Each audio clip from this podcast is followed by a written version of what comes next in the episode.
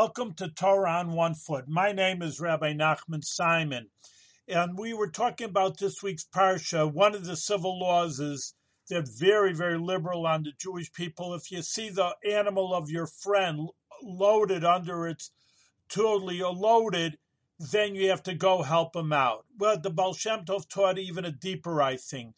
A chamor is your donkey, but it also means chumis materialism. If you see the physical world getting you down, don't remove yourself like fasting or going to a monastery, but help it out. Use your natural bodily traits that everybody has something that's good for them and use it for kedusha and for holiness. Help it out and just don't forsake your body. Thank you for listening to Torah on One Foot.